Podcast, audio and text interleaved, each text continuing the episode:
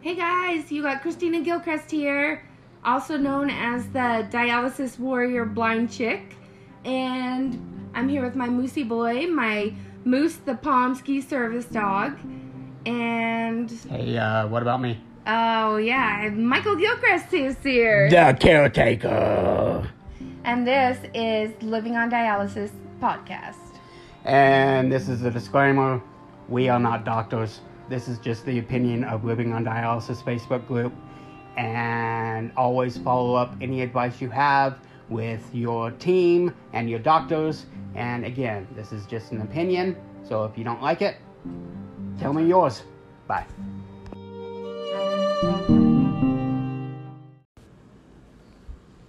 Hey guys, it's Christina. And Michael. And this is Living on Dialysis. And today we have a very fun guest because we're going to hear a story that I haven't heard before, so I'm pretty excited about. We have Lisa Munns here. How are you doing, Lisa? I'm good, thank you. How are you? Uh, doing excellent. And a little bit about Lisa. We actually went to school pretty much our whole life. Um, and I've known her ever since I was a kid. And Yeah. so, uh, in fact, when I was first a single parent with Sadie, she was a single parent as well. And we just kind of bounced ideas off each other and how we were handling it. And so, and then I found out her story about donating and stuff like that, which was, uh, we wanted to share. So, Awesome. Okay, Lisa, let's hear your story. All right. Um, so basically, when Mike and Christina reached out, they wanted me to kind of share the why I started donating and how, and just details of the donation process. So, um, and feel free to ask me questions as they come up if you guys get any. All right, we will. So probably the idea started way back when. Um, you know, of course, you always hear the commercials about donation process when you go to apply for a driver's license. It's one of the questions, but back probably, you know, I'm I'm mid forties, and back when um, I was getting my driver's license, there wasn't a whole lot of information on life donation. It was more, you know, to be a cadaver Yeah. um, donations. So, but um, luckily, I met a friend, a coworker at my employment. I work for the government, and he actually had donated his kidney. And from, I, I will say, it's one of those things that you just know you're going to do. For me, I should say for me, because obviously every story is different. Some people it's because they have a family member, but for me, it was just something I knew I wanted to do. As soon as I heard about it, um, probably had a lot to do with the fact that um, I am one of those people always trying to look for ways to do things for others, and um, So was he at, uh-huh. was he an anonymous donor as well? yes, he was. Wow. Yeah. Okay. All yep. right. They Wow. call it a good Samaritan donor. Awesome. Yeah, he That's was. So.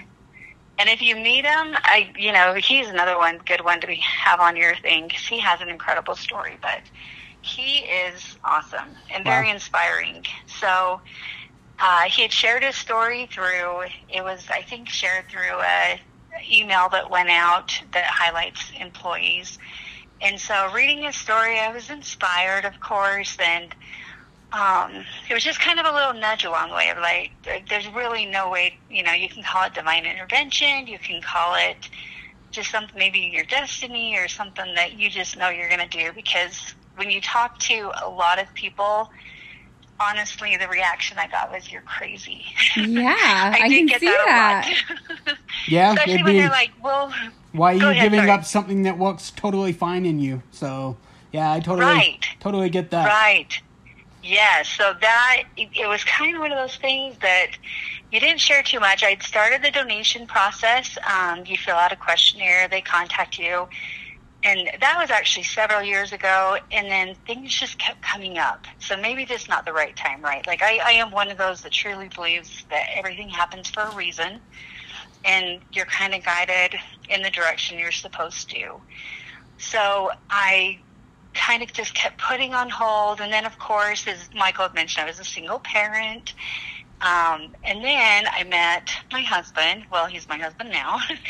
and when I told him that I had this idea that I wanted to donate, he was not on board.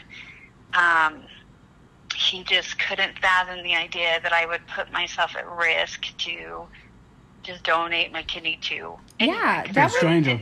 That would be really hard as a spouse because, of course, he adores you, and Yes. I'm sure he was on board with you doing something so incredible, but not risking your life in the process. Correct. Yes, that is absolutely true. So, um, you know, so that kind of put it on hold, I would say, honestly. And it was always in the back of my mind that I just knew that one day I would. I didn't know why or when, or I just knew I would. But obviously, I'd have to give him time to maybe get used to the idea. And um, it actually happened. So we were over at a friend's house and our, the friend, and this was supposed to be my intended recipient, Oh, um, they had mentioned that he was in kidney failure. And immediately, like, I guess like most people do, not really, but I was like, well, I'll donate. and I remember her reaction. She's like, no, you don't say stuff like that unless you're actually going to follow through. Yeah, it's so true. I actually had people tell me, just random people, oh my gosh, I'll give you a kidney, I'll give you a kidney. But it's totally just like, just. It's just something they say in the moment, and there's no mm-hmm. follow through, so you just know Right. not to take them serious. Correct, right, and that I guess she had been. So he was actually had gotten a liver before, and he had had another kidney donation Wow. before. Yeah, and so the the second kidney was failing after you know 15, 20 years, and so maybe they had gone through that process before, and they you know they had gone through family members, and those family members were didn't also either didn't want to hesit, um, donate or they hesitated to test because same risks, right? Yeah, of course. So, anyway, I, I just told him, I'm serious. You know, I've thought about this. I knew that I was going to, and I'd be more than happy to. Well, of course, you know, they went back the next day and talked to their, um, they have somebody that they work with, at their, their coordinator at the hospital. Told them, hey, you know, we, we have somebody that would be interested in donating. So they sent me a link. The hospital had got my information from them. They sent me informa- uh, a link. I went online, filled out the application, their medical history, mostly medical history, but they also want to know the social aspects, the financial aspects, Yeah. um, all of that because, you know, as I've learned too, there there's so much more to it than just the medical part. There really is. There really is. yes, as you know, you you have to have that support system behind you. Yeah. you know, and not easy for sure. It takes a village. So And it's a lot of time off work and it's there's a lot that's involved in it that you don't initially think of. But Right. once you get into that process, you realize that yeah, you're going to you're to have to make some plans. hmm Yeah. Well, and luckily with us, you know, here in Utah, we're so fortunate because we have two kidney donation centers within 50 miles. Yeah. Know? So we really, really are blessed to have something so close and available to us because I've learned that it's a lot harder for people out of state that don't have local access to the um, different centers that they're going to be donating at Yeah. or where So true. you know, I've heard transplant's going to take place. I've met people up at transplant when I've been up there that have drove eight, nine, ten mi- like ten hours Mhm. just to get to a hospital to be seen. Right. Yeah. yeah to be seen and then then you have to do testing and then of course you know as you know when you donate you have to stay for Yeah. i think i think my recipient it was about four weeks after that she Yeah. actually had to stay here in It's usually utah like so. four to six weeks, and Yes. you're just doing lab after lab after lab. uh-huh. Yep. Yes. So so anyway i started the process. Um they actually it, it happened pretty quick as far as you know all the testing and i never realized how extensive the testing would be i had no idea the first time i went in to give blood i think they took like 20 vials Yeah, um, it was a lot. And then, of course, you have to collect the, I don't even know how many, two big jugs full of urine for two days. You know, it's a 24 hour collection and turn that in and, you know, and then once that gets cleared, because they're looking to see, you know, that your organs are working and you have good kidneys and output. I mean, there's so much that factors into it. And that you're going to be safe only having one Yes. kidney. Yes, and and bottom. I mean, she told me that up front. My transplant coordinator told me that from the get go. Is we it, in the end, yes, of course, we're really excited to be, you know, that you're interested in giving your kidney, but it's to our best interest to make sure that down the road we're not going to have to come back and get have to get you another one, Yeah. and your life, you know, is first at hand because you're willing to risk your life to give somebody, you know, somebody else another chance. So. Yes, very, very um, intrusive uh, testing that went on. Um, you know, and I, I remember they had found some crystallizations or something. I, I don't even remember. It's been a couple years, but they found some crystallizations. So they even ordered a, I think it's called a PT scan or PET scan Oh, yeah. just to could be a check for the PET scan. possibility. Yeah, yeah, to check for the possibility that I might, you know, am I at risk for developing cancer in the future? And is there any other um, threats to my body? They also do a CAT scan. They do a heart test. Um, I also have white collar um, syndrome, which is, you know, you get high blood pressure when you go into the doctor due to nerves and stress Yeah. and and so they sent me home with a blood pressure monitor for to wear for I want to say it was maybe three week three days. I think it was three days. You know, just to make sure that I don't really have high blood pressure because that is one of the risks when you donate is your blood pressure may go up. Yeah, of course. So again, whole lot of testing. Um, and then when I got my part done, of course, you know, and I don't know where you're at in the whole process, but on the recipient end, they're also doing a lot of testing because they have to go through the same exact, Yeah. you know, testing. there are so sure many that- hoops.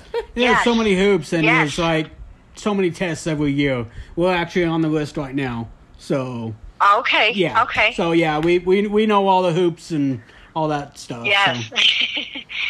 well, All right. So, when when Uh-huh. did you get the phone call that you were lined up and it was a go? Um, you know, so my and that's where my story is just a little bit different. So we were we were a match. It came time um, that they went through. They tested every, and not even just a blood match, but also that you know they tested the antigens to make sure that it wouldn't reject my kidney. Yeah. And so when we went in to schedule a date, they met with the, there's a, uh panel there at the hospital that they review all the cases just to make sure you're good to go. And there was a question on something that they had found on his. Um, and so they decided that they would remove his um, native kidney to put mine in. So he still had the two kidneys, the one of his native kidney and then the one that they had put in. So they decided that they would take both kidneys out to put mine in. Okay. Okay. And yeah, so when they took it out, they found cancer on his kidney. Oh my Um, goodness.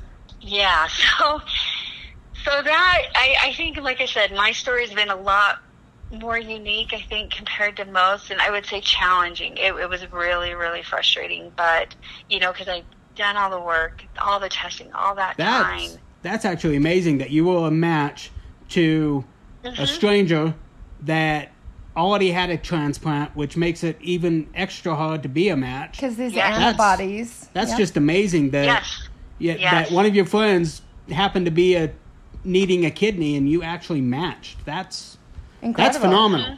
So yeah. and then so when the to find out cancer, transplant that's coordinator yeah when they called um she she says you know this is this has come up and and they had already told me because you know they can't give any information on the patient but Yeah. obviously we had an open line but they said hey you know you know that he can't do the surgery they made him wait two years So they said he can't Oh, receive a kidney for two years. So she said, you have two choices.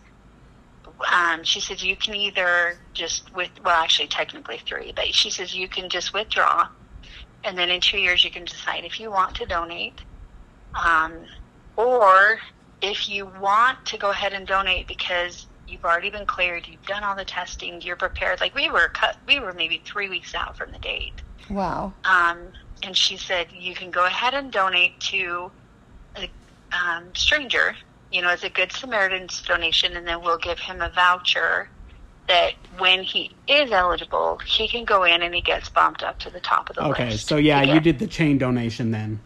So Yes. Okay. Yes. All right. So, and and it was like a delayed chain, right? Yeah. Right, it's like kind of like one for one, but we're gonna give you credit because this person did. Mm-hmm. Right. Okay, yeah. Yes. Okay. And I gave it so much thought and prayer, and I am telling you, it was it was not easy, not an easy decision to make because, of Yeah. course, they wanted me to wait, but there was no guarantee that in two years he could still get one. Plus, there was no guarantee also that I would we would still be matched because you know he was getting blood transfusions. and- Yeah. It changes so all much of could that. change. Right. Mhm. Yeah, and um, and so in two years I could go back and retest, or even my health could decline. So this way, so after that, I, I figured I I'm going to do this now. I'm going to go ahead and do this now, so that he's guaranteed a kidney in two years, whether my health has declined or not, or whether I'm still alive or not. You just never know. Yeah, mm-hmm. that's that's still pretty amazing. He's guaranteed a kidney in two years, so that's Okay. phenomenal. Mm-hmm. So so you went ahead and donated. How was I your did. recovery when you when you after you donated? Um, so the first 24 out, well, yeah, about the first 24 hours were really, really rough because, uh, they, they do a general anesthesia, which I guess I just didn't handle too well stomach wise. So I think I vomited like 16 times Oh, in the first 12 hours. Wow. And as you can imagine, they cut your stomach muscles in Yeah. half, and you're missing an organ, so everything's pulling in that space that's now empty, and it was awful. I oh. probably the worst I've ever felt in my life.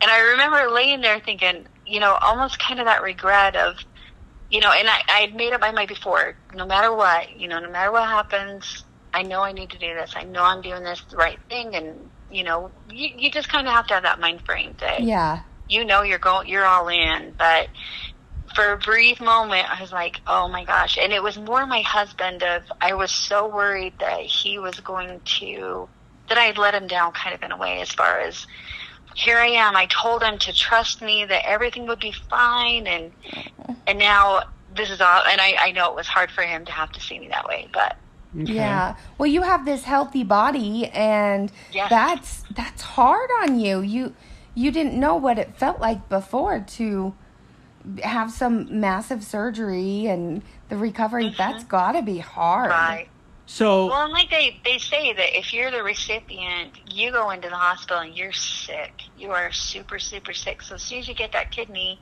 you're doing great. And Your- it's your true. quality of life goes up instantly. It is Right. true. Where You donor, feel it's the opposite. yeah, the recipient, you feel so much better. so did your friend eventually get a kidney?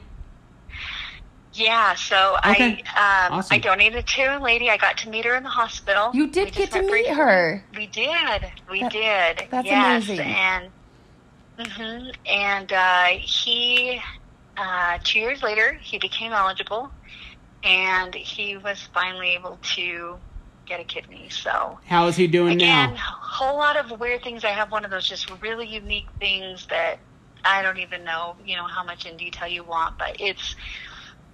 I, I would do it again in a heartbeat. Awesome. Oh, that's incredible. That is amazing.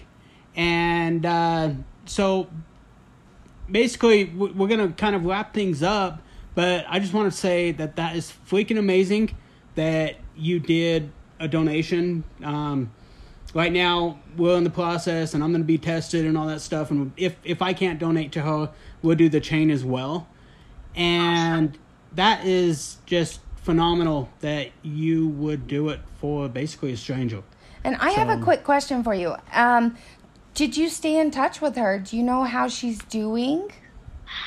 Yeah, so that she so she did great. The kidney did wonders for her. Um, she had three really good quality years of life.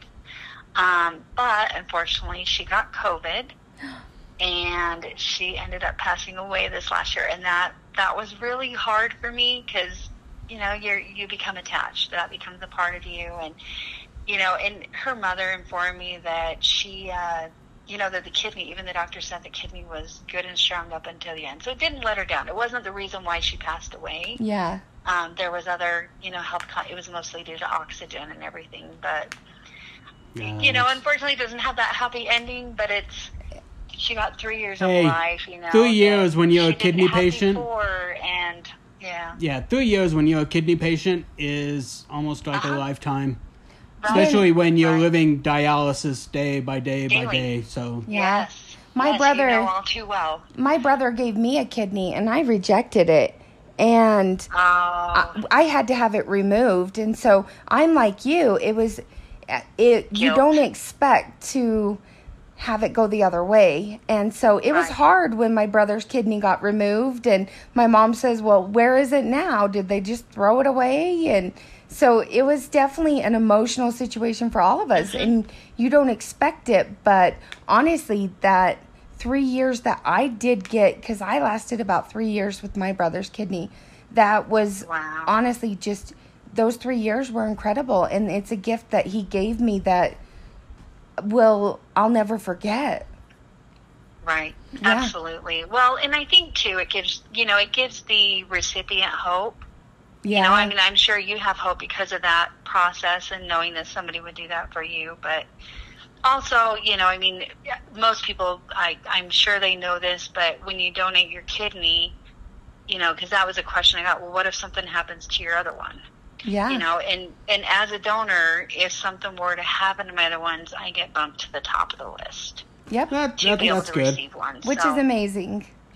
So yeah, yeah. we we go ahead and wrap things up by well this is the first time we've had a had a guest that wasn't on dialysis but we'll ask you the same thing how how are you living on dialysis how are you just living With having gone through gone this. through this Um, you know, not not a really lot, a whole lot of change. Just small side effects. I can't take anti-inflammatories, or you know, I have to monitor things a lot more careful and try to be conscientious because knowing that I'm a little more at risk than others. But honestly, it doesn't affect my day-to-day life. I, All right. again, I I would do it all over again if I could. If I had another one to give, absolutely, I would do it, and I would encourage anybody to do it.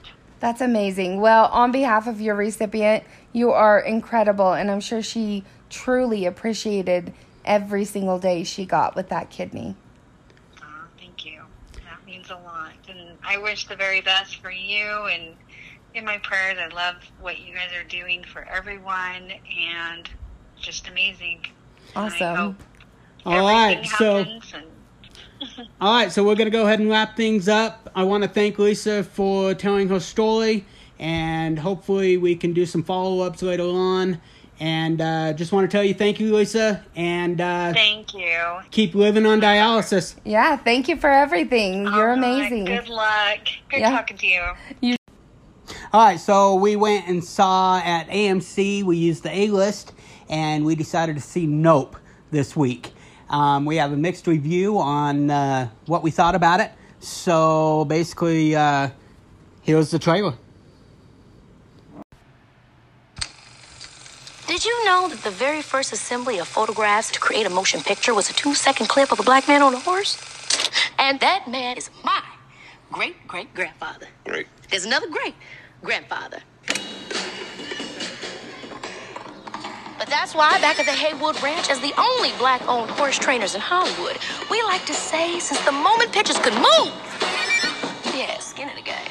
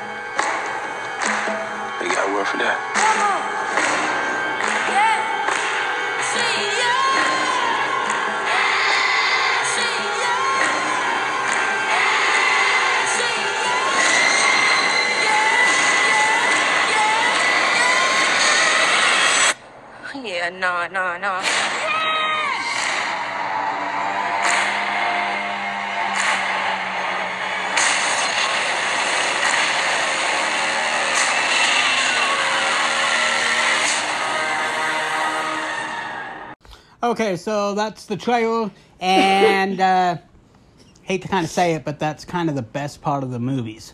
Um, the weirdest thing about this is I thought the effects were amazing throughout the whole thing, but they could have done a lot better on the alien. It was just kind of lame. And then there were other scenes of why the hell did they even put that in there?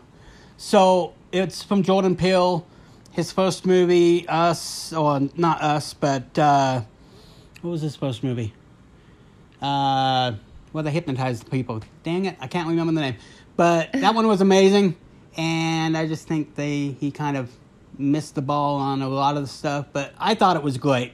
Um, like I said, the alien was kind of funky, but what did you think, Christina? Nope. okay, well, that's basically her review because she absolutely hated it and she wished she would have fallen asleep. So, uh, but that was the uh, movie that we watched. See you guys. Bye. All right, Holston, what did you think of Nope? I thought it was very good. 10 Okay. out of 10. 10 out of 10? Okay, that's being a little bit extreme, but all right. Okay, so what, What- Amber? What and got Scott, you what- though, Holston? What'd you like about the movie? I loved the monkey, and I loved, like, how I guess the one dude just wanted to throw himself thinking it, that he would survive. Yeah, that's that. Was, that part was pretty cool. Um, Amber and Scott, what did you guys think? Well, I thought it was cool because I'm totally into terrestrial beings and possible aliens. And so I thought it was kind of creepy. I thought it was good. I don't know if I'd give it a 10 out of 10, but like a 7 out of 10. So out of Charlie horses, what would that be? Two and a half? Yeah. Two Charlie horses? Okay, Scott, what did you think? Well, Scott is not here. It's just me and Holston. Oh, okay. All right. Okay, this past week, uh, I went up to the property with uh, my brother Chris and my nephew Maxton. We did some camping, and I walked a ton. And then uh, we were supposed to learn how to cannulate this week, but uh, somebody messed up the sack. So, Christina? Well, first of all, I don't know who messed up the sack. Yeah, it was Christina. I don't know. Oh, we both know the blind chick messed up the sack. It's it's it- still up for discussion. And if you don't know what a sac is, it's basically the uh, fluid you need for dialysis. Uh, instead of using it, she drained it. Whoopsie. Um, so this past week, I had a blast. Me and Tyler went with a good friend of mine, of course, Amber and Clover. And actually, I got to go with Amber's whole family. So Scott and Holston were there, and we went to a drag queen show. And of course, me and Tyler love drag queens. And we actually knew like four of them that were there. And I'm, I'm a little excited, and I don't know if I'll ever be able to clean Moose again because Tyler went up to the stage, and one of our favorites, her name is Cornbread, she actually gave love to Moose. And so I don't know. We may ne- we may never be able to watch them again. It was a good moment. And then other than that, um, I actually had an excellent week. I started a new job. And for me, that's a big deal because I have not worked in almost 18 years. And I am now a kidney advocate for US Renal. And you all know how Oh. much. You guys know what that sound is. She's got to do stats because she's doing treatment right now. Yep, gotta Go push ahead. the button. Go ahead. But um, you guys, you guys all know how much I love, love, love U.S. Renal, and now I get paid to talk about it. So it's kind of a, it's kind of a win-win. Yeah. Okay, so we are talking about. Uh, we're going to expand on the conversation we had with Lisa. And That was Lisa, it, that was amazing. wonderful. And uh, so we are going to be talking about kidney donations. And uh, as you guys know, I do the boring stuff. Christina does the cool stuff. So we'll start off with the history. Is that there were many, many unsuccessful efforts. The first dog kidney was transplanted in 1903. Okay, wait a minute. Did you say dog? Yeah, and this kidney produced a little tiny, pee, tiny amount of pee before the before it died. That, like they put a kidney into a dog. A dog kidney into a dog. Yes. Aww. Yeah. So, but it worked for a second, so that was a start. And then in 1939, they transplanted the first cadaveric kidney. If you don't know what cadaveric is, it's basically a, a donation from a somebody that died. It's a living donor that's actually brain dead, and the body has to still be working and functioning, but it's somebody that's actually already passed on. Yeah, and from this kidney transplant, the patient only lived for a few days, and the kidney did not take. Unknown, unknowingly during this time, mismatching was happening, and Oh, you didn't no. know you needed to be a match. Oh In no. uh, 1953, a 16 year old got a kidney from his mother. He was the first patient given anti rejections. oh wow. Joseph E. Murphy and his colleague Pete Bent performed the first truly successful kidney transplant from one twin to another. this was done without any immune suppression medication. Wow, that's incredible. Yeah, so in 1960, tissue typing advancements, better techniques for matching a donor recipient blood tissue types, as well as improvements for preserving cadaveric um, kidneys were developed. Wow. So basically, you have to trick your body into thinking that the kidney is your own. You Wow. are actually able to regift your kid, your donated kidney when you die. Oh my goodness, I've always wondered about that. Yeah. So in Lisa's case, not all hospitals do it, but her donated kidney had could have been donated to another patient. But the pa- but her donated kidney recipient would have to be brain dead. I would imagine, and they'd have to be a donor and all that stuff because they take ownership of it. Yeah, And- I've I've always said like if they want anything, let them have it. See, and, and that's something that Jim told us, where when you're younger, you can pick if you want this kidney or not. But when you're at the age of 60, 70, um, he's like, well, You take the if you're offered one, you take it because you don't know if you'll get another one. which makes perfect sense. So they say that 25 of transplants could donate again, 25%. Where that is So, a very high you know, percentage. the fact that we're not using them, I'd love to know which hospitals are and which hospitals aren't, because uh, that could give a ton more kidneys. yeah, that's pretty impressive. Um, now, in some cases, the regifted kidney, but when you're older, knowing that, again, if you're offered one, you take one. yeah. So basically, it's if you pick and choose when you, it depends on your age. yeah, yeah. Um, also, on average, 3,000 people are added to the transplant list daily.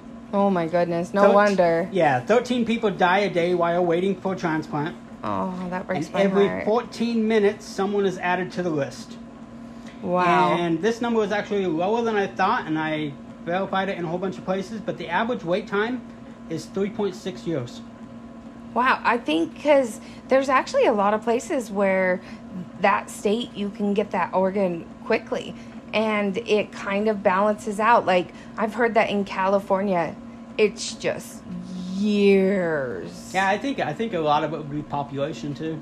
Yeah, I think that probably has a lot to do with it. Um, and exposure to do you want to be a living donor i know that in our state we actually have an option when we get a driver's license to click to say yes or no and there are still a lot of states that don't have that option available yeah, I I don't know what states push it and what don't, and what what funding they get or they don't, or Yeah. I think every state should up it because Utah, I think, does a really good job. The Yeah. donate life, pre- pretty much people know what that is. We are very, very lucky here. Um, so here's some stats, and these are from 2014. 17,107 transplants took place. 11,570 were cadaveric kidneys, Wow. and 5,537 came from living donors. Wow, that is insane. So that's all the boring crap. Um, let's go ahead and find out about the two transplants that you had. All right. Well, you're doing the dialysis Yeah, machine. That beeping was the dialysis, so, but everything's good. Just some high fives because we just hit our target volume. Woohoo! That means All we're right. almost done. Yep. Yeah. All right, so uh, let's go ahead and talk about your first kidney and Yeah. that process and how that took place. So my first kidney was a living donor, and that process is amazing. When you have a living donor, you get to plan a lot and you get dates. So I was able to be told exact the exact date we would have the transplant beforehand. And so you can plan around everything. And I think like the interesting thing, I when I asked my brothers, so I have eight siblings, and of course the doctors told me to ask my brothers first because males tend to have larger kidneys, therefore they are stronger kidneys. Huh, and okay. yeah, exactly. Like when you check your creatinine, a female, you on average you want to be 0.6 up to 1.0. That's a really good target area. Well, men it starts at like 1.1 and goes up from there, which shows there there is a it's probably not massive, but there's a difference there. So for me, I had to it was hard for me to make those phone calls. And I didn't I don't know, I felt a lot of pressure. I felt like I was asking for something so huge. How do you put that into words? And how do you even how do you express being grateful that they will actually even be tested and it I talking to my brothers, it was it was really amazing because I really expected a lot of no's. And just because my brothers have kids, they have their own families and like yes, they are just wonderful men, but like they they have their their own needs. And so having my brothers, I I have my brother Gary right away said, "Yeah, I'm going to get tested." And so we initially found out that he was not a match. And my other two, so I talked to other brothers and my other two brothers, I Scott and Brian, and they both went and got tested and they were both identical matches. So then at that point, um, the two of them had to decide together who was going to be the transplant donor. And it it kind of it blew it blows your mind because to have someone say sure, yeah, I'll go through all of that to give you a kidney. It's it's insane and it's a gift that you never forget and yeah, it's hard to put it into words how you feel knowing someone is willing to do that for you. So, other than that, we we actually me and my family had a little get together the night before we did the transplant and it was really funny. My parents gave us the game Operation and it was this big joke that we were going in for operation, you know, and so then we went in the next day and it's really interesting because my brother that gave me the kidney um, it was literally the day after his wife's birthday and so she actually i think it might have been the day sorry angie i don't remember exactly but yeah so she she had to go without because this was important to them and it just kind of it was amazing. I actually think it was the 10th because she was in the hospital with him. And so she went without for me and it's just incredible you know? And so the first transplant it was good. It was relaxed. It was planned. It was we all knew me and my brother had a little get together beforehand. We were going to see who could make it to the other one's room first and i will admit defeat. My brother got to my room first and he definitely was all red and exhausted but he made it so he won that one.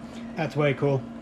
yeah. Um, and if you're in Utah, there is actually a really cool wall down in Salt Lake. It's the don- donation of life wall, and pretty much everybody that has donated a organ has their name on that wall.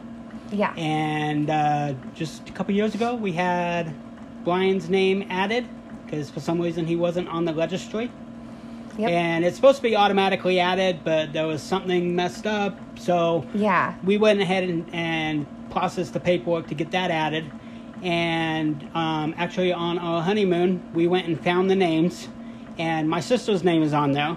My sister that passed away, jeez, was one of the was- first donors yeah. And in fact, we have a memorial where in Ogden, it's uh, along the Ogden Parkway. There is a donation of life tree, and uh, if you ever walk by it during Christmas time, it is decorated like a Christmas tree. yep and uh, you'll see Rebecca Gilchrist's name on there, and you know it's just a really cool. A place to go to Yeah. just remember her And same with same with that wall, you know.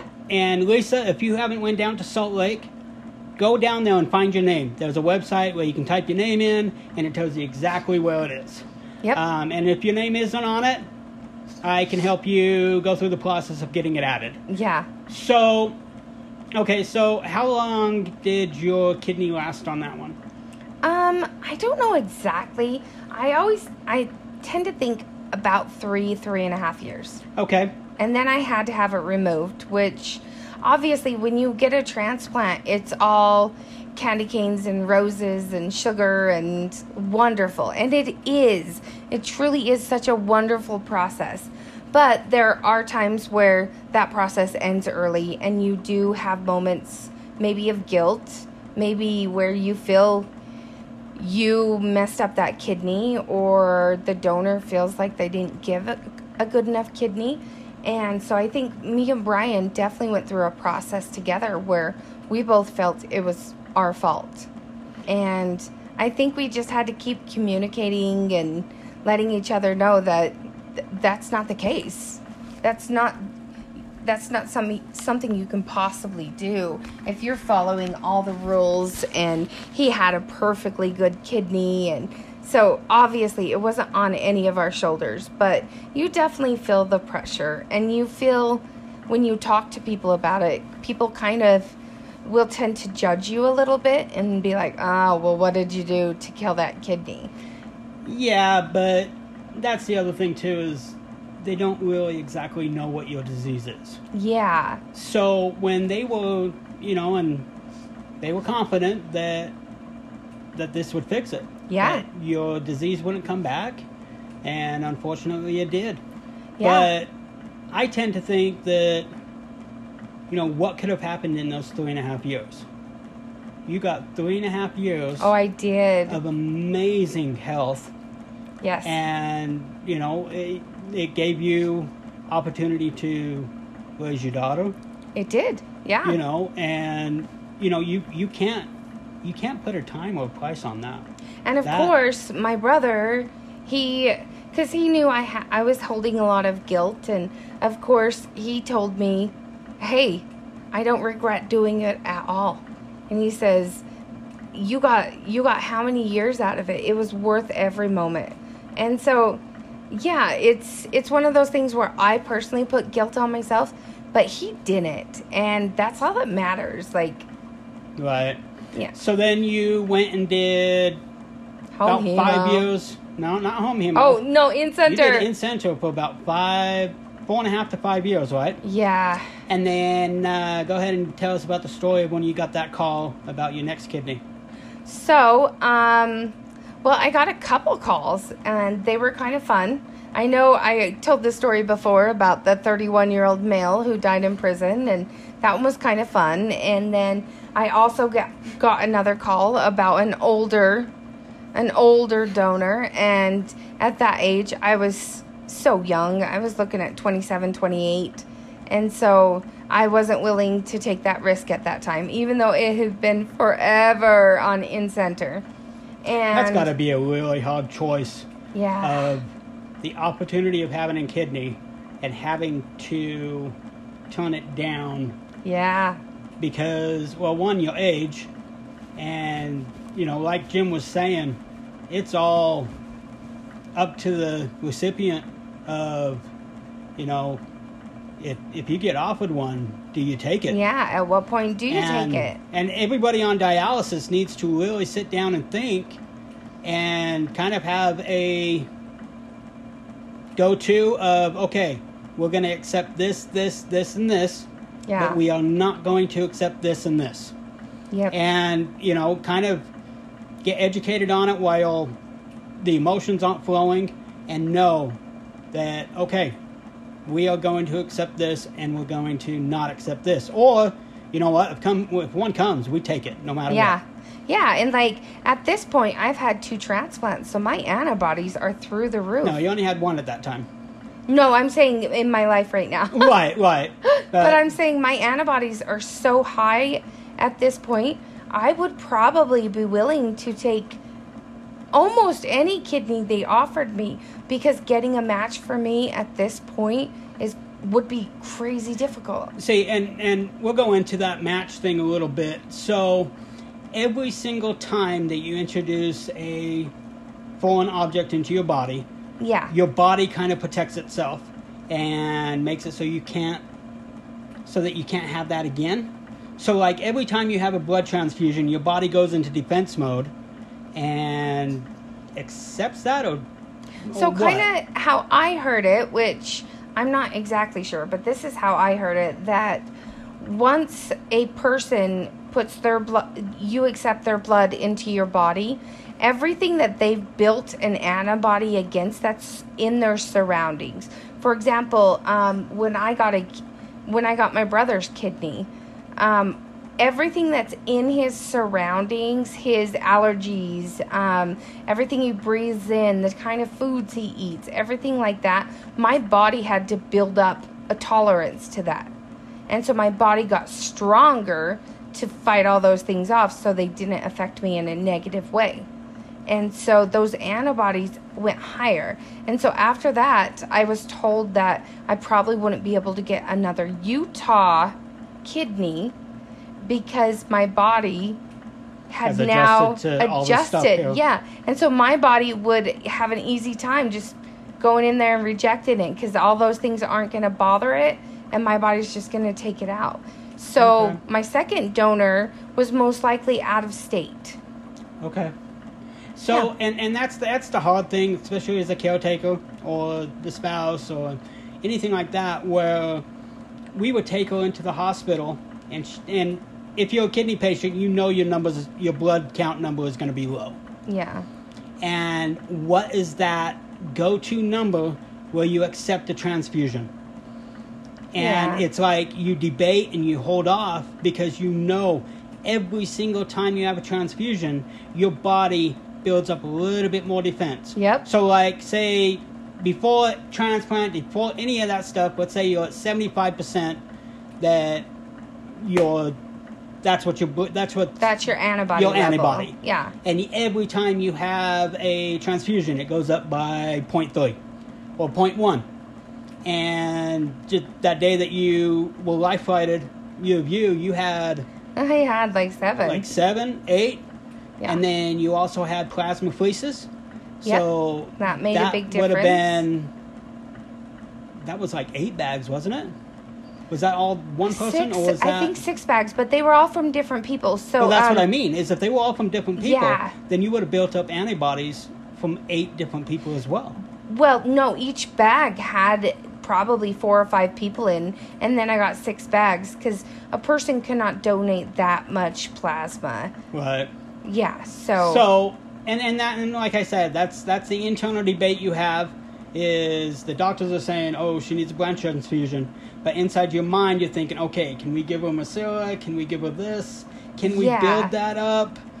And um, of course, you take the blood transfusion. You do what you yeah, know. You if do it's what your team necessary, you do it. but it's that internal debate of uh, instead of this whole pool that we could get a transplant from, eh, we just eliminated it by three percent. Yeah, and honestly, I don't know exactly what percentage, if it's 3% or if it's like 0.1%. I'm not sure, but you are aware that every time you are getting an infusion or getting plasmapheresis, anything of that nature, it does change your antibody level. Yeah, and it like I said, it's it, it's hard because you have somebody that is being close to death, but it's like, ah, how close though?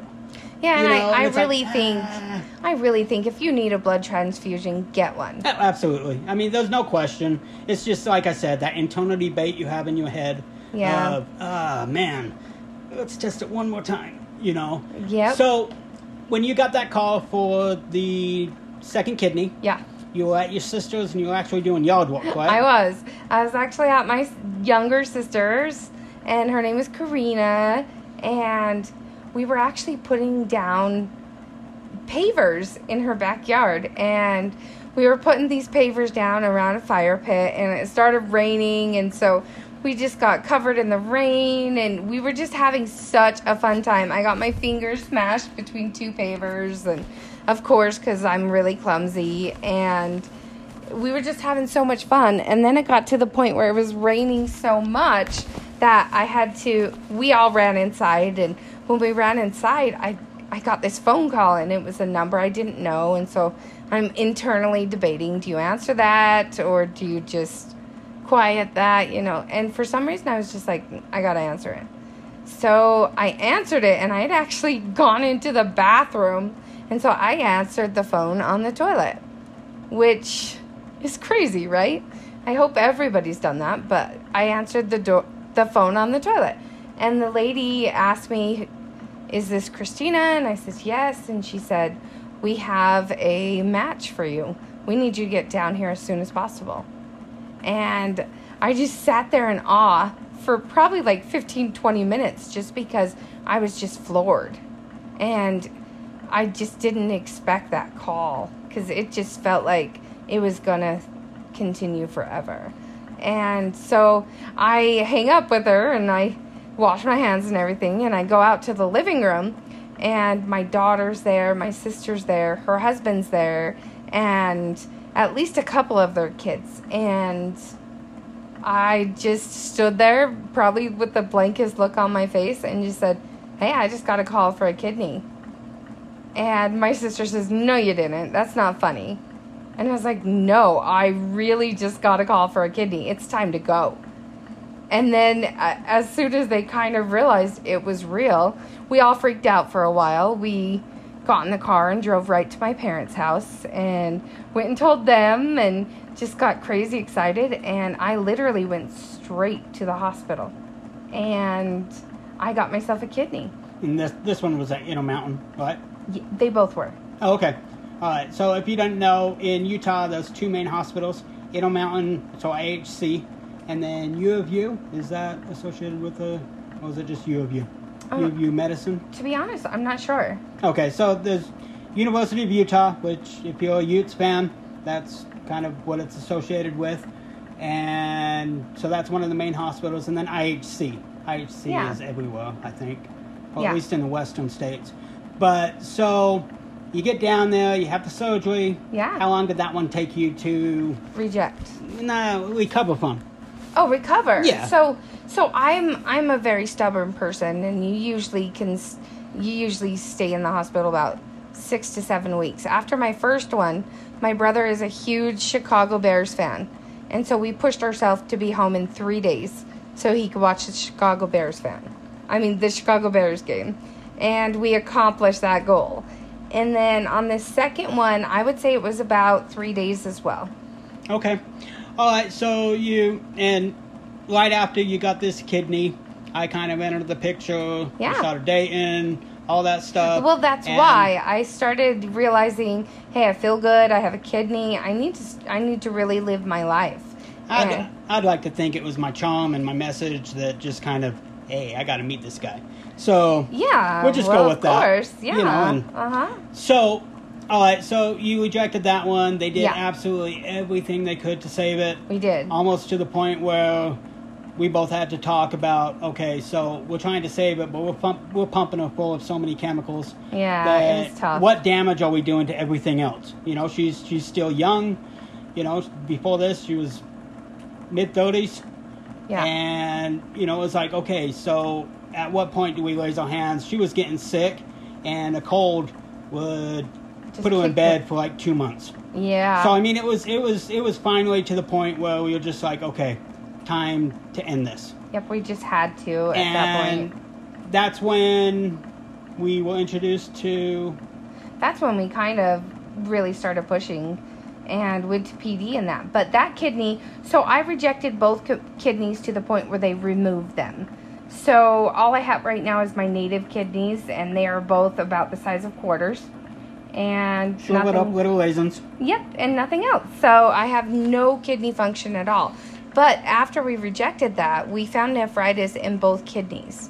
So we're kind of at a stalemate at this point. I am switching over to University of Utah in hopes that one of those amazing doctors may have seen my condition before and they may know how to help me not reject again.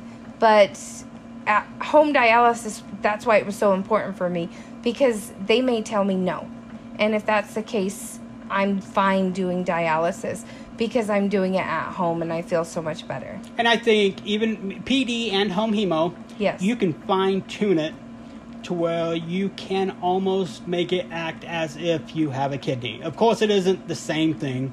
Yeah, and you're still gonna have your your downfalls where you got to go in for a silly little surgery, and you're gonna have those moments. You're just gonna feel so much better along the way. Right.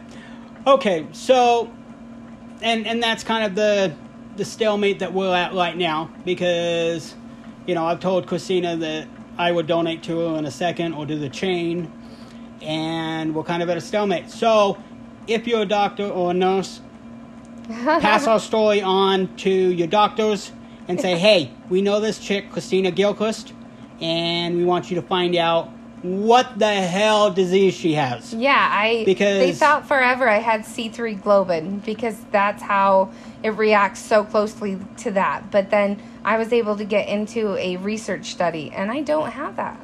And so, if you heard about any research studies as well, reach out to us because we would love to find out what this actually is. Yep, Because sure. if we can find out what it is, then maybe we can get a kidney that lasts, you know, we hear stories of kidneys lasting 20, 30 years. And it's like, that's amazing. You know, and the average time is, what, 10, 15? They say for a um, cadaveric transplant, it's about 10 to 15. Okay. And for a living donor transplant, it's about 15. It can be up to 30. See, and, but they I, really don't like to give you the, that year Right. span because everybody is so different. I think it all depends on how healthy you are and how you, how much you take care of yourself as well, and you know. So, but so again, if you're a doctor, find out what the hell she has. and Um, like home home dialysis is such an amazing tool but i think everybody everybody me- needs to make up their mind on their own. And please please please anybody on dialysis explore transplant and explore the idea of getting a kidney because it truly is you've got a kidney that is working 24 7 you will obviously feel a lot better. So definitely make your choice on your own but See, and- please consider I'm on the opinion that no matter what, you get on the transplant list because Yeah. you can always say no, but you can't say yes unless you're on it. yeah So, all right, so we're gonna wrap this up. Um, just wanted to express again, Lisa, your story was amazing. amazing and the fact that somebody would go through all of that for a just complete, stranger. You know, I can totally understand the family thing and the you know that that is a little bit more understandable. but to do it for a complete stranger And is it's, funny Oh. because got to do blood pressure again. Yep. So we're gonna go ahead and wrap this up because she's almost done with dialysis. So uh, we will uh, see you guys next week, bye guys. and make sh- see you guys. Okay. Hey guys, welcome to Christina's Crazy Corner. This week we have, of course, my beautiful Tyler. We have amazing Amber, and for the first time we have Holston. How you doing, Holston? Good. Good. I'm excited to hear what you think about this. So, Tyler, take it away. Alright, so this week I decided just to do some interesting unknown facts that oh, Cool. they're just really odd. Like some of them you wouldn't think are like a thing. Okay, let's hear it. Awesome. Alright, for the first one, it's hot water will turn into ice faster than cold water. Ooh, I actually knew that. That too. Why? Water, it freezes faster. I didn't know that. Why? It's just a scientific thing. Like the colder the it takes to freeze, and the hotter it is, the quicker it cools down. Yeah, How? it's because the cold water is already cold, so it has to take time to pass through all the because cold goes through heat faster. Okay. Okay. Travel That's cool. faster. What do you think of that, Holston? I thought it was pretty cool. I already kind of knew it, but Okay. Okay. Good. Alright, It's a good one. We're starting off with easy weird facts. uh huh. alright, the next one. The Mona Lisa has no eyebrows. what the? I never knew that. Oh my gosh, I've never noticed. Actually, never noticed. Yeah. We're all blind. Welcome to the group, guys. awesome. Okay, Ty. Alright. So the sentence, the quick brown fox jumps over the lazy dog, uses every letter in the English language. I It uses the that. entire alphabet? Mm-hmm. What the? That's why you'd have to type it so many times when you're learning to type because you hit every single key. Oh, that's interesting. So that is something that you've known, Amber? Like you had to actually do that? Yeah. When I was in uh, junior high, and I actually took typing. it wasn't a Wow. computer class. Uh, yeah, that was one of the many sentences we had to type, but that one specifically because it includes every la- letter of the alphabet. That is insane. That's pretty cool. I like that. Yeah. All right. Alright. The next one is Coca Cola was originally green. What? I didn't know that.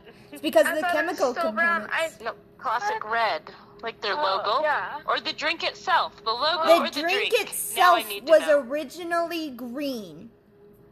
So, probably the label, or No, the I'm- label. I'm thinking maybe because I it's toxic. It The liquid was originally That's green. Weird. weird. Very. Yeah, I'm thinking because it's made of poison. It's because of the chemical components in, in it. How it reacted with each other, it made the actual liquid green. So do they dye it? No, it isn't now because they don't use the same chemicals. Like they used Ah. cocaine back in the day. They don't use that anymore. Yeah. Okay. Actual Coke. That's Alright. cool. The most common name in the world, guess what it is? Oh my gosh, I don't even know. It's Amber. It's not Amber. Maybe Anne or Amy or John. John. yeah. It's Mohammed. Oh, okay. Oh, we should have I known can that see one. that. I can see that too. Mm-hmm. Dang it. John didn't win. That's crazy. Because we're thinking just locally, U.S. You gotta Yeah, think true. globally. Yeah, yeah, it's true. We just showed how US we are. We did. Yeah. Yep. All right. The name of all the continents and end with the same letter that they start with. Wait. oh my gosh. Uh, Asia? Maybe. Yeah. Asia. Yeah. Yeah. How many more can you say, Amber? All I have is Asia. I'm so sad to see that. Holston, how many continents do you know? Um, how many continents are there? Forget. I should have learned this. I remember. Welcome to United States Public School. yes, Wait, seven. there are seven. Okay. Yeah. Not Isn't one know that. Antarctica? Winner, winner. Um, what? you know, like the two easiest. ones. Africa? No. That is not. Sorry, Africa. Okay, that's all I got. Do you got them, Ty? I don't know all of them. Definitely know some of them. She's laughing at us, and she doesn't know all of them. Which ones do you know? Hey, I didn't take history last year, okay? oh my gosh, that's brilliant. Okay, well, we're all dum dums when it comes to continents. Oh, yeah. Okay, Ty. All right. You can't kill yourself by holding your breath. It is oh. impossible. Because once impossible. you passed out, your body would breathe on its own. Breathe again. Mm-hmm. Yep. So there has to be ah. something physically restraining you from being able to start breathing again. Yeah. and you know what? brain. You guys are wrong on the continent thing because it's North America and South America. I mean, if you just did America, Americas. Okay, wait, wait, wait, wait. Are they continents? Asia and Africa. North America Europe. and South America are continents, but the thing is, Oh, they're maybe talking, they're just going with America. they're talking about America, just the word America, Yeah. because Yeah. it's North and South. and Those South are, don't really matter. If you were including the Americas and you just did like America, that's basically. The rest of it's all right, all right, all right. Good point, Holston. Good point. Keep on going. Okay, All Ty. The Guinness Book of World Records holds the record for being the book most often stolen from public libraries. Wow. What do you think? I didn't really understand the The book most often stolen from public libraries. Oh. That is crazy. Huh. The Bible. Okay, I just want to know. I want to know who studied that. Like, who found that out? Did they follow people out of the? Oh no, I guess in their records it would show. Yeah, it would show for the books. Go Yep, listen. dumb dumb again. So it's not the Bible. Is Nope. it? Is the Bible Bible at public libraries? Yeah. Dictionary? I just thought it was at hotels. No, the dictionary is stupid. Why would you steal that? You can know every word in. I don't think people care enough. They make up their own words now, like LOL, M- LMAO. Like Yeah, it's true. they don't care. We have to know. What is this book? The Book of World Records. the Guinness, the Guinness Book of oh, World Records. That is Oh, yeah.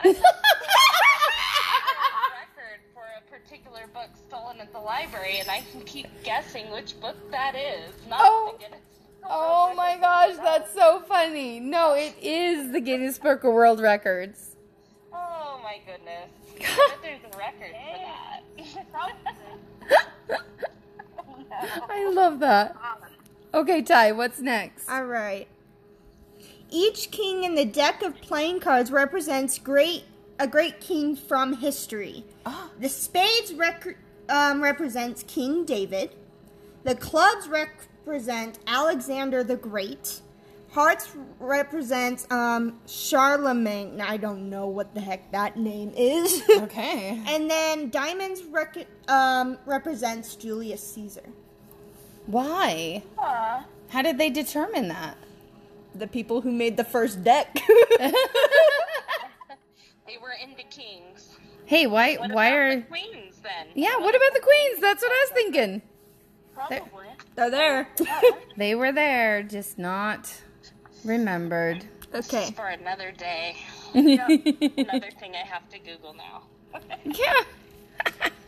So, this is actually interesting. Okay. All right, give me just a second, sorry. But so Tyler just got a phone call and so probably she- from my boss. So Oh, maybe a boss, huh? I think it was from my boss, but it's fine. Okay, okay. ah, and she's calling back. She's calling again. Tyler's gonna get fired. She is kinda- absolutely gonna get fired. I'm kind of scared.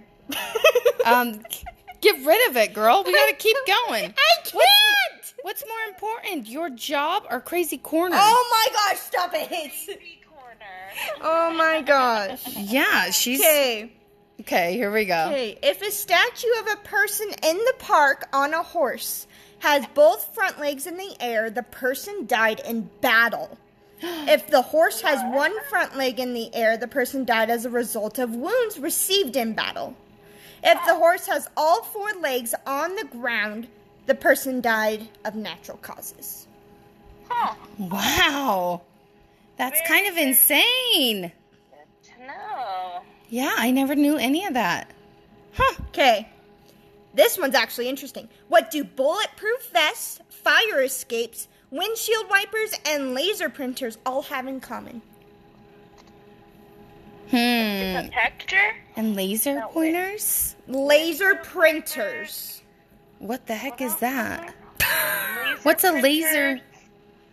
Like 3D printers. sort of Okay. Oh, a printer. Okay. Laser okay. printer. Yeah. Um. What I, else?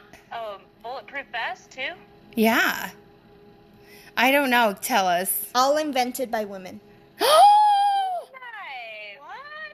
That is awesome. Wow. I like that one. Okay, Queens. Like we just got our shot. Okay. Nice. This one is actually really weird. A snail can sleep for three years.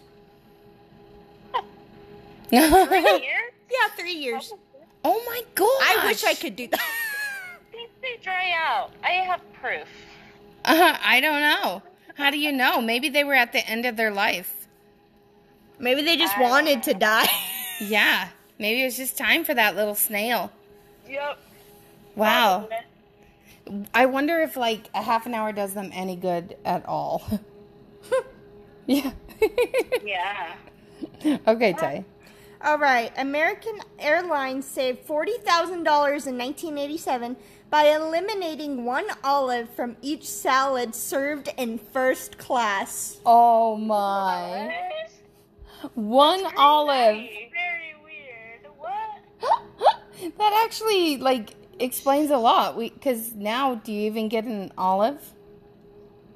No. Yeah, I don't know. Never actually flown first class. It was first class, right? Yeah, I don't I, Holston, have you flown first class? What? Holston, have you flown first class? No, I don't No. think so. Yeah. We You'd the- know if you did. Get the peanuts. We're in the peanut gallery. Yeah, and even now they don't give the peanuts. I don't know. We've gotten peanuts and Biscoff cookies. Those are delicious. They're the best. okay, Ty, go. Okay. This one doesn't make sense, but it's kind of funny. The ant always falls over on its right side when intoxicated. The ant? Like we're talking little ants? Yeah. How do they get intoxicated? People drop wine drops, I guess. Oh, and they always fall to the right? Apparently, I guess their Yeah. little senses are like, well, no, no, this way. Wow. How many people are giving ants alcohol?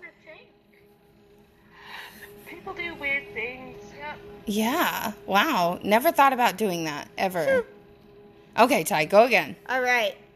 So the electric chair. Guess what type of like job person invented it? Like, Who invented the electric chair? yes, what, was job his- did they have? Okay. Job person? Was he a criminal? No. Okay. Was it like Thomas Edison or something? Didn't No. invent electricity, so Nope. maybe. Nope. The electric chair invented it. they didn't use that for years. so what about you, Holston? Any guesses? I don't know. The only person that I think may have like made electricity, I don't know if it even is him. but I guess Thomas Edison. No. Uh, Nikola Tesla. No. That's a decent guess. I like that one. it was invented by a dentist. Oh. Oh, dentist.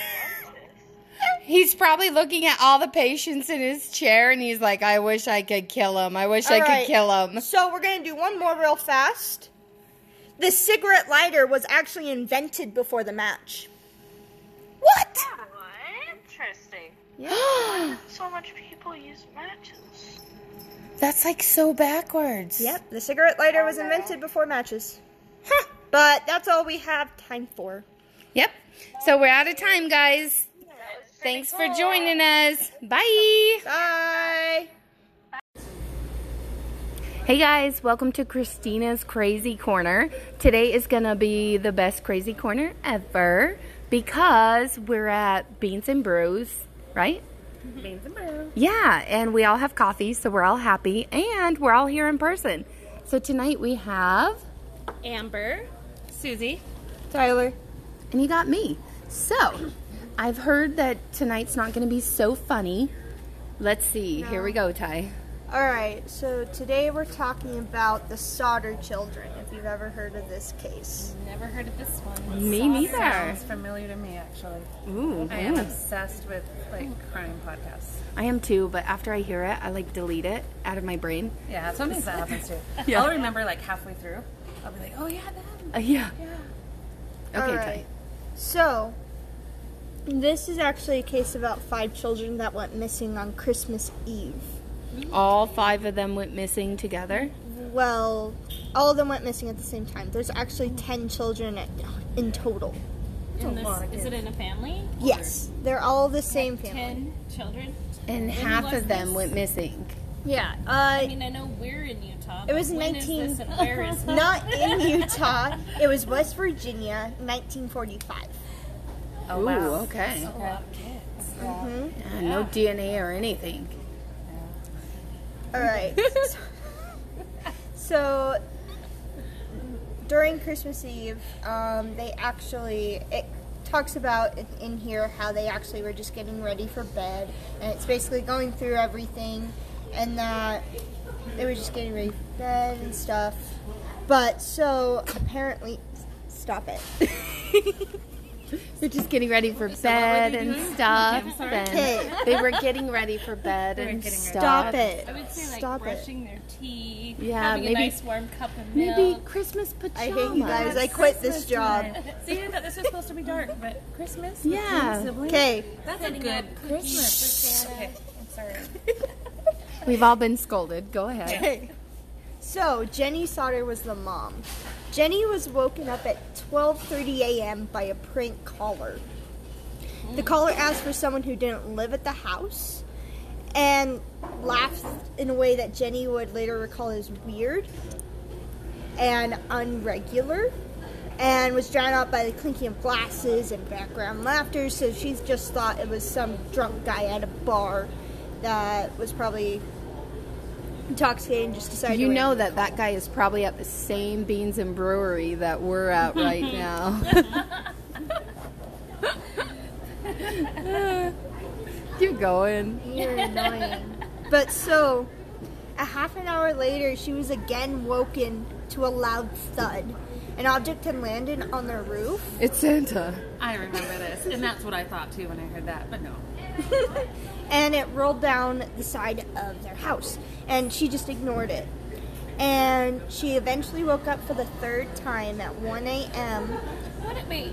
What if it was Santa and he had rolled off the roof And you he just- was internally bleeding? You just let him her- go. but you know what? I feel for this mom. She has ten Christmas kids. for everybody. You have ten kids. Like something hits her roof. True, but you don't, don't you even think? care. Just Don't you think care. maybe it was one of the kids like snuck out of bed? No and- one's screaming at that point, you go back to bed. you just you're done. Okay. good idea. Good idea. Okay. So she was woken at about 1 a.m. again, but this time she smelled smoke. Oh. That might be a wake upper. The home office, which the father, George Saunders, it was his office, was on fire. Jenny ran to their bedroom to wake him up, and they dashed around trying to get all their children up. And so those who stayed awake late, the kids, were up in the attic. Access blocked by a burning staircase, so they weren't hmm. able to get up to the kids. He tried to he grabbed the phone and tried to call the fire department, but it mm-hmm. wasn't working. The phone wasn't working at all. So how did the drunk call her? Well, it was It had After. been working. Oh, but after the fire. I got you. The fire might have stopped And the it or noise on something. the No, roof it was- been the kids in the attic. Maybe. There was kids in but here's the thing. The two parents, the three eldest siblings, George, John, and Marion, and two year old Sylvia escaped the burning house. One of the children ran to the neighbors to call the fire department, while George ran to the side to grab his ladder in order to climb to the attic to rescue the remaining kids. Oh, good idea. Well, the ladder wasn't in its usual position. It wasn't there resting against the side of the house. They could, didn't know where it was. Until later, it was actually found in a ditch Oh wow. away from the house. So someone knew kids were in the attic. And then he tried to start one of his trucks to drive to the side of the house to get back into the up into the attic. It wouldn't start though. The truck had actually just been um, looked at and said it was in perfect condition. He went to his other truck. That one also wasn't working. Both the trucks weren't working. Hmm. But meanwhile, the fire brigade was severely understaffed due to both the time of the year and the fact most firefighters were serving overseas in the war. So, the fire chief, who was the only man working that night, could not drive the truck. Had to ring around to hmm. find other firemen Why can't So- you drive oh the Gosh, truck? Can you imagine? because he needs other people to help him be able to work the truck and get everything ready. Oh my gosh. It takes more than So- one. It's like a whole crew on those things. Yeah. Mm-hmm. Yeah. And so it was around an hour until the mm. firemen got there.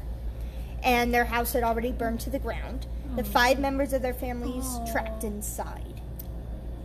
And so they went through the ashes. They were unable to find any trace of the five children. No bodies, no bones. So the kids in the attic were not in the attic. Well, they could hear them in the attic when the fire started. They're all freaking out. But so, they just thought that they probably would have passed up, passed out from all the smoke inhalation and stuff up mm-hmm. there. But they didn't find any evidence that the people, the kids, were already still in the house. Hmm. And so there were actually, there's actually a lot of wonder if it's possible for a fire to burn so much that it just ruins any evidence. Like, can the bodies burn and just it like, would have to disintegrate? be Yeah, I've heard that you can't really like burn bone. it has to be over Well, they cremate people. Yeah, but it's at like It's like thousands of degrees. yeah. it's not a normal You could house not, fire You could not replicate that. So there that. should have been evidence for sure. Mm-hmm. And so there was actually a lot of um, speculation on what happened to them. So, four days after the fire, George Sodder bulldozed, bulldozed soil over the ashes of Can the you say bulldozed again? bulldozed. One more time. Bulldozed. Oh, good job. Stop it. of his burned family home, intending to construct a memorial garden to his deceased children. Although the fire chief had instructed him to leave the site alone so the fire marshal's office could investigate the ruins further, George and Jenny couldn't stand the sight of their destroyed home and ignored his request. The next day, a hastily conducted inquest found the fire was caused by faulty wiring. But George remembered that he had just had um, An electrician there. I remember that. he just had a, just an had electrician there for the Christmas See, I told you I'd remember halfway through. and so it would have also cut all power to the house. It would have cut mm-hmm. power to probably the neighborhood too. But every neighbor still had electricity. They still had electricity during the fire. Yeah. So there wasn't faulty wiring. Huh. One of the jury members who actually served on the inquest had a previous run in with George that sparked further suspicion. He was a life insurance salesman who became annoyed when George rejected his business. And he said, and this is in quotes, the house will go up in smoke and your children are going to be destroyed. That's what Yeah, the that's insurance guy sketchy. said. Hmm? My God. But so more suspicious evidence mounted up to suggest this was a case of arson. A telephone repairman inspected a hanging phone line that was connected to the house, and um, asserted that it had been deliberately cut, which would require someone to climb a 4.3 mi- meter telegraph pole to reach a further 60 centimeters to reach the wire. In other words, it was really hard to get to. Huh. Yeah. So, So not only did they dispatch two trucks, they mm-hmm. took a ladder and tossed it in a ditch and climbed a huge Yes. telephone pole. I was just about to talk about the ladder. okay. The ladder was found thrown in an embankment 20 meters from the house. And mm. How far is 20 meters? 20 meters? Yeah. It's 3 feet per meter. Oh, so that's So 60, 60 feet. feet. 10 kids, though. They could play with a ladder. Just saying. Touche. True. We would But- drag a ladder. If there's a ladder. there's a ladder to It do was tons of just- stuff. Yeah, When those things are handy. Yeah. But so, there actually, as the case started to get out there, there was actually a bus driver who serviced the route that passed the Sodder house and told the police he had seen a group of people throwing balls of fire at the house. Oh. What the hell? Mm-hmm. No, that one's like the group of kids, or mm-hmm. No, Oh. no, not a group of kids, people. Like balls like- of fire, like firework. Mm, like, The sound she was hearing hit Yeah, roof. That's what I was just about to say. Jenny mm. Sodder recalled being woken by a thud on the roof, and months later, as the snow melted, two year old Sylvia was playing in the yard when she found a hard green rubber ball. George Sodder had seen this before. It was a pineapple bomb. Oh, jeez. So they were deliberately attacked beforehand as well. oh my god! Wow. And so she found, um, as Jenny Sodder was actually sifting through the m- remains, she found kitchen appliances that kept their shape. Yet the family were told the fire department that the fire was hot enough to burn their children to a point where no bones remained. But which appliances made it. that couldn't have been possible. Maybe it depends on which room, though, too. Like The higher- one No, the area whole burned house went more down, than the other Yeah. one did. The heat does Yeah. rise and the higher. And as the house crumbles, the kitchen could have burnt, but not as badly as another room, or Yeah. not as hot as Yeah. the room. She actually contacted a local crematorium about it to inquire about this and was told a two hour fire burning at 1100 degrees Celsius would still leave human bones intact. Wow. Ooh. So my question is, I wonder if they gave the police enough time before bulldozing the house to actually look for the remains. Yeah, and and like if he got right on the bulldozer, that and would when make he it. did get on the bulldozer, like how did they find that They found all this stuff underneath what he bulldozed away. Well, the thing is, they would have been able to still thoroughly search the soil. They would have sifted mm-hmm. through everything. They still would have been able to find. They some would have still been able to find at least one piece of evidence, which they never did. So, after all that happened, there were reportedly sightings of the children outside of the house. They were actually Like that night? That night, a woman claimed to have actually witnessed the fire and saw the children in a passing car. Oh. So how many total children are gone? Five. Five. And five, Five are still children. got out. Yes. Okay. Whoa. But so the five are then then so so I had like eight siblings growing up. Are we? There is a chance. Like we would have been dumb enough to set up like four of them up in an attic mm-hmm. and Right. set up a mm-hmm. fire and like we would have been like, haha, we're gonna move the ladder. and We're gonna turn these trucks off. Like, is there anything pointing to the siblings? No, there's Right. nothing. They had no idea about it because one of the older siblings, she's 17, the oldest sister, actually put the younger ones to bed. And she was the one that made sure that they were all in bed. And that was, um, but then they decided to stay up. So the older siblings were the ones that got out of the house, and they wouldn't have done that, besides the two year old Sylvia.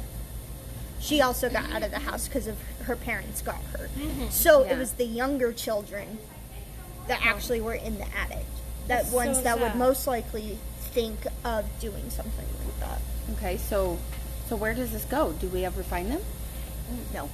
There are a lot of sightings though. They the parents actually got sent a letter, a picture of a man that they suspected was one of their children grown up. Whoa. But so the mom and the dad they both passed away before even being able to know if their children Oh were still alive or not. gosh. The um, George died beforehand, and How old was he? um, he died in 1969. I don't. It doesn't So say about exactly. 20 years later. Yeah, about 20 years later. And Jenny actually, after that, she actually dressed in black for the remainder of her life. She didn't wear anything else. So would I. She, I can't even imagine. She spent her life tending to the memorial garden at the site of the fire, and she died in 1989. Oh gosh, she lived a long time. Yeah. Wow. Just the not knowing. I mean, Yeah. Yeah. that's awful. Okay, let's all speculate. What do we think?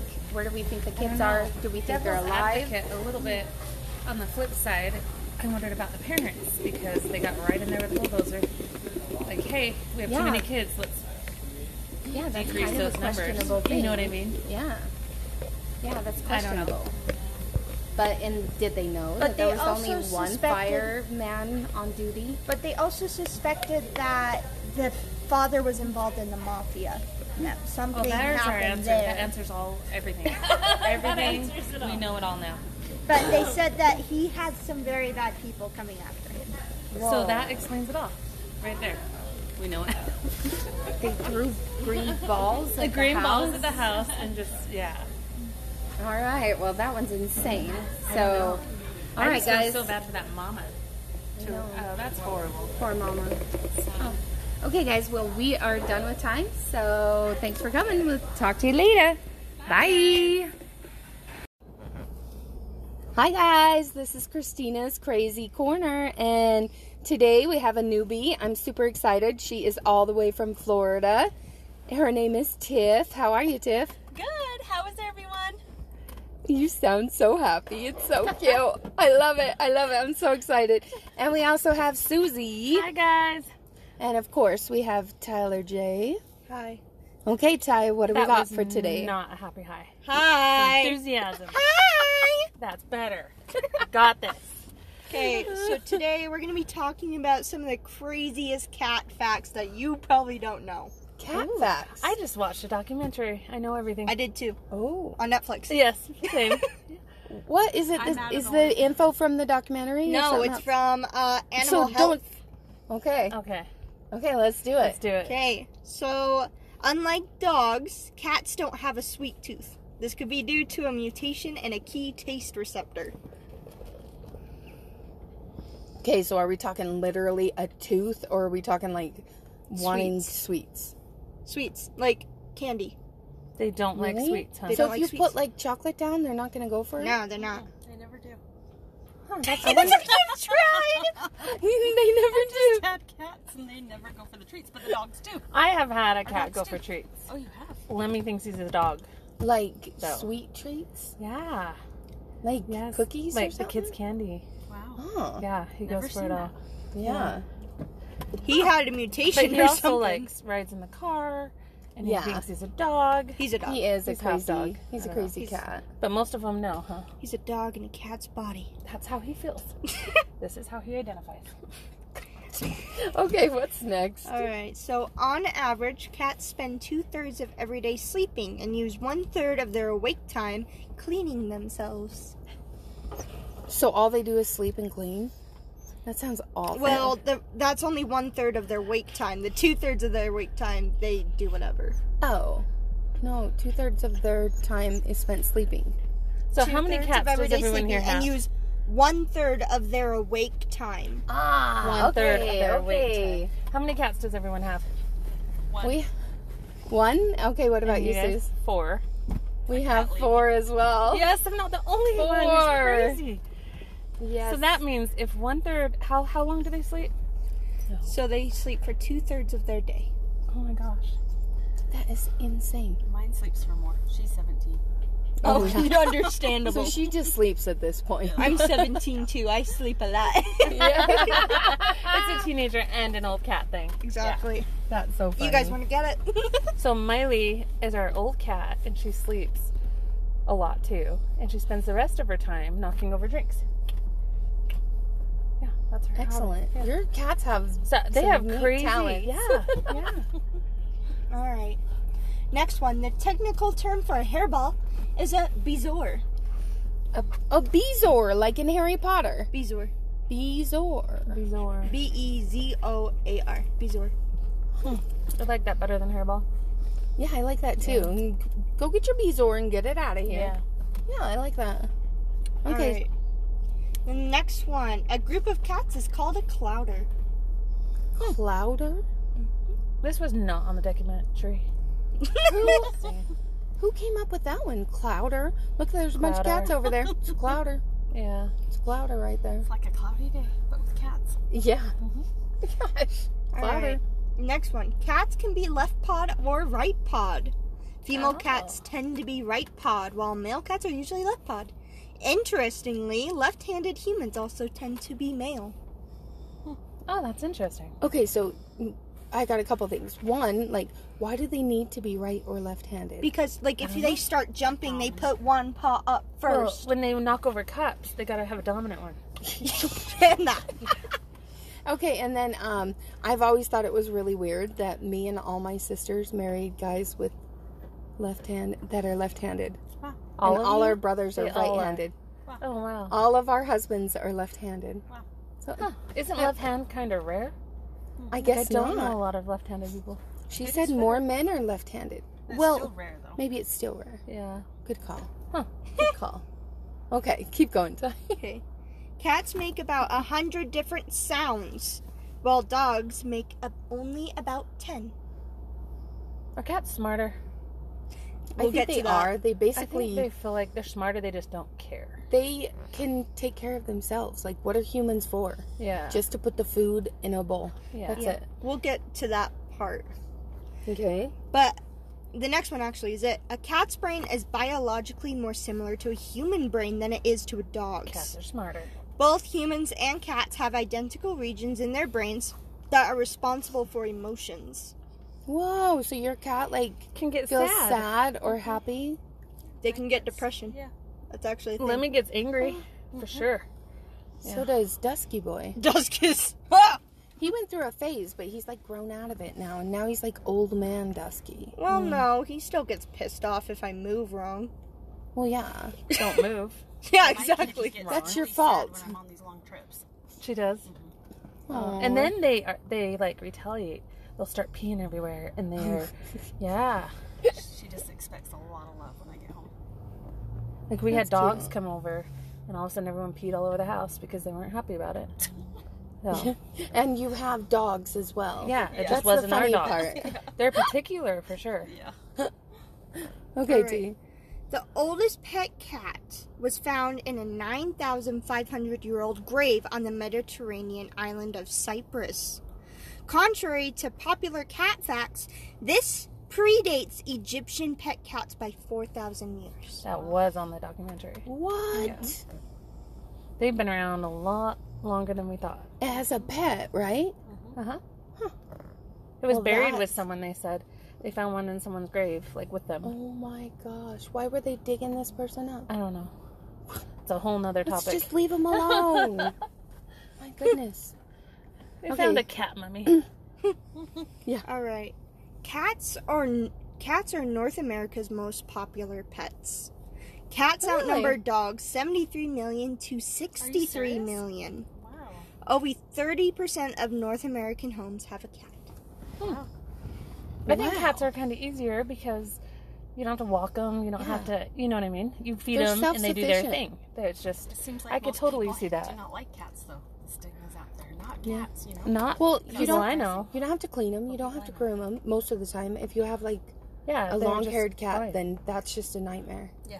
yeah, Yeah. yeah. Then you there. just have to shave them in the summer. Yeah. So I think they're essentially easier, They in my easier, opinion. but But I thought this is that society people they were dogs or cats, but Yeah, that's very interesting. yeah, very interesting. Don't listen, Moose. You're gonna just be sad. Okay. we love our puppies We too. prefer you. okay, Ty.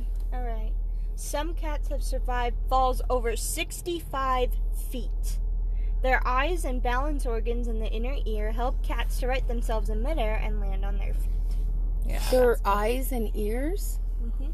Wow, it's pretty freaking cool. And they can like flip midair, just land on their feet. Yep. Yeah. And a little boy threw a cat out of the St. Augustine Lighthouse. Are you serious? what? There's a fun Florida fact. Did did this Did the cat, survive? live? Um, I can't remember. I Was it your was- little boy? no, it was Okay. years and years ago when the lighthouse was in operation. Just It's one of the stories when you go up in it. That the little brother got mad at the little sister and threw a cat off it. What? What did the cat do? And I think the cat lived. if I remember right, the cat lived. I certainly Oh hope my so. gosh! And he could come back with his other eight lives and terrorize the little boy. And did the child get a timeout? I don't know. It was like Okay. in the 1800s. oh, really? Yeah. Wow. Wow. Dang. Okay, T. All right. The oldest cat to give birth did so at age 30 with No. two kittens. Wow. A cat can live to be 30 years old. Yeah. A house cat? Is that cat years or is that like thirty Human What years. is human years? cat Human years? years. Um, Is cat there- years. There's a cat years thing. What type of cat lives to be 30 years? I'm very concerned all of a sudden. Um, a, a you well- don't want your cat to live that long, do you? Let's be Oh my gosh, you're horrible. Tiff wants her cat to die. No, I don't. What's your She cat's does. name? Meowser. Hey, Meowser. Meowser. Don't let her feed you anymore. Okay? Okay, I gotta tell a fun side story. No. It's awesome. Okay, she says no. Okay. She thought it was the end of time for her cat. And she took it in and to have her put down. And they were like, no, she's a spring chicken. She's good. She's Okay. fine. So I think she just thought she was getting Maybe there you, and then like- she wasn't. Well, okay, And so. then You're a preemptive killer. yeah, maybe. Yeah. Watch out, Nate. no, So but she's so old. into a new house, She's like she thought she was just- old. We had a carpet, and the cat started going in every single room. Okay. Okay, and I'm, I had another cat that happened to, and she ended up having cancer, and we had to put her down. So I thought So we she were just doing prepared herself, kind of, Oh, and took her in, this, and they're like, but "No, she's she's, good. She And just I doesn't love her. like She sleeps by the my new head house." every night. Yeah, Right not to to make it pillow. sound like she was doing it on purpose, but they were like, "No, she's fine. She's young. She's gonna live forever. She actually Yeah, I just never thought 30. Yeah, I just like thinking you were doing it on purpose. Because why not? yeah. No, I actually love her a lot. And Yeah. she's a really good kitty. When she's not going in on your brand new carpet, brand new house, no one had lived there before, brand new. So it wasn't cancer; it was just cat attitude. She was making angry. everybody know this is my house. Yeah, we had to rip is- all the carpet out. We now have wood floors. Oh wow. But that's a good way to go It anyways. is. It is. Carpet's Yeah, my gross. whole house is wood floor. disgusting. How old is she? Your kitty? 17. Seventeen. Hmm. So she's got a lot of years left. Mm-hmm. Okay, T. Okay. So, a female cat is called a queen or a molly. Oh, that's cute. Queen Molly. Queen or a molly. Yeah, but I, I want I want both. Queen Molly. Yeah. For the win. Queen Meowser. Queen Meowser. Yeah. Yes. That's good. Yeah. All right. Cats are highly sensitive to vibrations and may be able to detect earthquake tremors 10 or 15 minutes before humans can.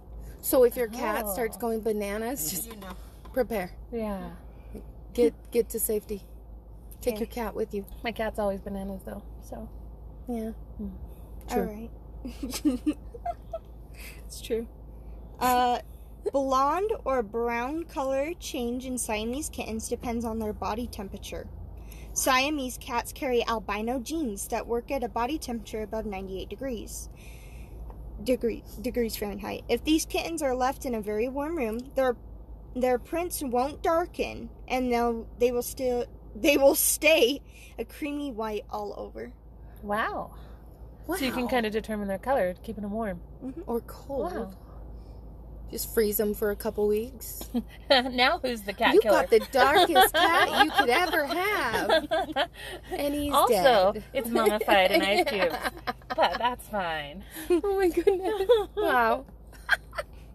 All right. like dogs, cats only sweat through their paws. Oh wow, I did I not know knew that. that about dogs. I didn't know that either. I did. They sweat through their paws. Huh. Huh, that's why they get so dirty. You I don't clean 'em. know. Makes me wonder because Lemmy runs around and sometimes he's wet, and I'm like, "Are you hot? Are you sweaty? Maybe. What the heck is he getting into? Maybe. His whole body or just his paws? Like the back of him. Oh yeah, he's into something. He's Yeah. but they like to sink a lot, so Yeah. yeah. Okay, T. All right. With enough water, cats can tolerate temperatures up to 133 degrees Fahrenheit. Wow. What? No wonder my cat was okay when the AC died last week. And you're dying, and the cat's like, "Come on, calm down. This is nothing." In Florida. No Oh. AC. When our AC died, the cats thought they were gonna die. Oh, yours did? a couple years ago, and I walked in, and there was like a cat here, laying on its side, a cat here. I'm like, oh my gosh, they were so dramatic. That's funny. It is Our funny. dogs were dramatic, but the cat was fine. Hmm. Huh. Okay, Ty. All right. A cat's nose pad has a unique pattern of ridges, just like a human fingerprint. Oh, wow. Well, Really? cool. Mm-hmm. Wow. You're like one of my cats got into my food. I need a nose print done. Nose prints for all of you. yes, nose prints for all of you. A cat has no collarbone, meaning it can fit through any opening smaller than its head. oh, That's awesome. are you kidding? Mm-hmm. Smaller than its head. Yep. Yeah, They just kind of wiggle through. that kind of explains a lot. hmm Yeah. I think in that documentary they like did a circle of four inches, three inches, and they were trying to see, you know, how small they could fit through. It's insane. It doesn't look like they're gonna fit, and they just go right through.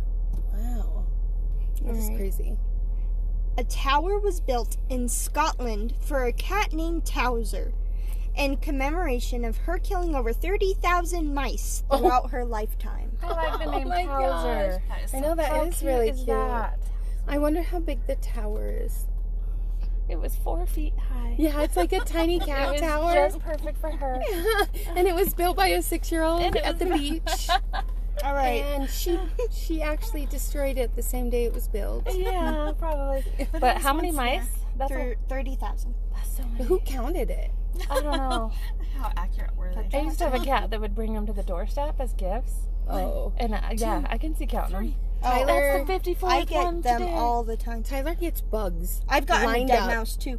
You Oh, yeah. have. I've gotten Oh, birds. And You've it's gotten gifts. birds? Like you have to be appreciative. Well, the thing is, actually, sometimes it can be gifts, or they think that you are unable to hunt, Hunt so they're yourself. trying to teach you, or they're hunting for you. Oh, yeah. All Either- this time, my cat just thought I was an Yeah, idiot. either they Yeah. think you're incapable of hunting, or they're thinking, okay, look, I caught this thing, now it's your turn. Yeah. Not happening, All right, buddy. this is going to be the last one. Yeah. All right, Isaac Newton invented the cat flap to stop his cat Spithead from opening the door to his dark room and running light sensitive experiments. Okay, wait. Okay. I need a repeat. Yeah. Okay. Isaac Newton invented the cat flap Like the door flap thing. Yeah. Okay. Okay. to stop Spithead. his cat Spithead from opening the door to his dark room and ruining light sensitive experiments. So the cat could come in, So- but it wouldn't. ru- ru- Yeah. But wouldn't okay, that I still interrupt a dark room? No, it, Yeah. he made it to where you can lock it, I'm sure. Well, I was thinking it Or wasn't like enough light to ruin maybe if the cat went in in the bottom, yeah, it's going to show Maybe very little light. Oh, that's so interesting. can Who still names run their cat Spithead? it. I I know. know. I kind of like Isaac? it. I kind of like it. Get over here, spithead. Yeah. I'm gonna name my husband that from now on. hey, spithead. Mike, Come on. Yeah. Sir Mike Spithead. Yeah.